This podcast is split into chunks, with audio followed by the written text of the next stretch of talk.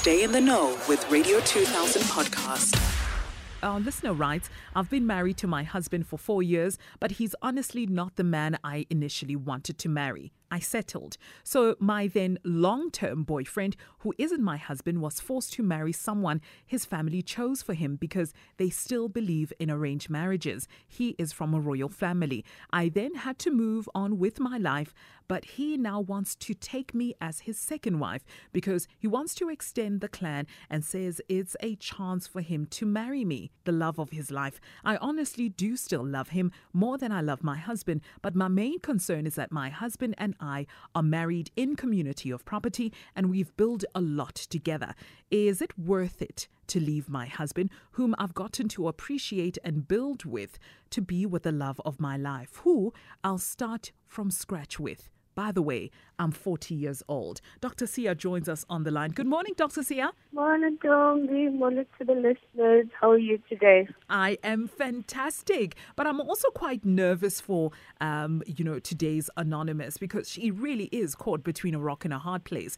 Does she follow Yeah. her heart and marry this love of her life and start from scratch at 40 years old? Or does she continue building with the man that maybe perhaps she doesn't love, but she's been able to achieve a lot with? What do you have to say, Dr. Siya?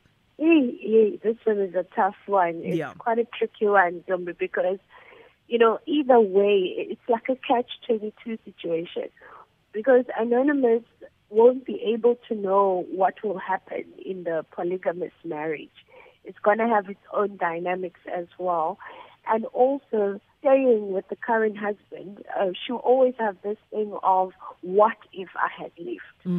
So unfortunately, I can't say anonymous do this, do that. But what I can say is that study the consequences of whatever decision that you take and be prepared to deal with the worst consequences. Because I always say, let's prepare for the worst and let's hope for the best. Yeah. So if you stay, what are the consequences of staying? And are you prepared to deal with those consequences?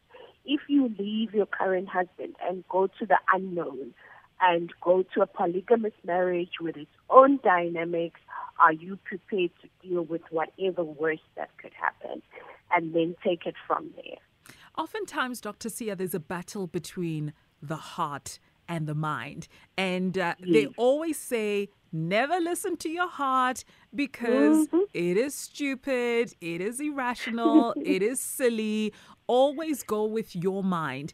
And in this situation, does Anonymous, poor Anonymous, follow her heart or follow her mind? Or is it just one of those things where she has to sit and think about it? Yeah, I think they, there are no guarantees in life, Ntombi, and you're quite, you're quite right. Um, in Zulu, we say "inhliziyo umkhohlisa," which means the li- the heart lies to you. So it's it's usually one of those situations where you can't get a guarantee that if you do this, it will be it will work out hundred percent the way I wish for it to happen. And with relationships, definitely we can never have guarantees. So it's about, I think, generally just studying the consequences of, of, of what, whatever decision that you make anonymous and then being prepared to deal with the consequences of your decision. Because living with what if as well is not always the best. So do what you think is right for you and then be ready for whatever that might come as a result of that. Sure. That is a very tough one. And the age, Dr. Siya, the fact that she's 40 years old, does it is it something that she has to take into consideration as well? I mean, versus when you are 20 years old, no responsibilities, life is carefree, you can make a decision like this. But when you're a lot older, certain things you can't do because umdala manje.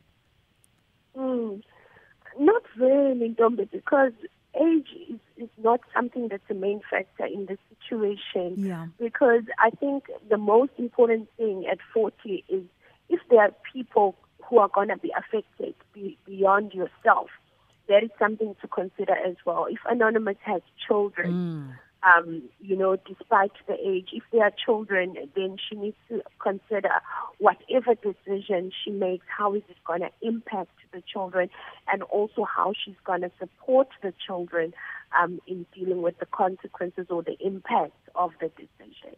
Sure.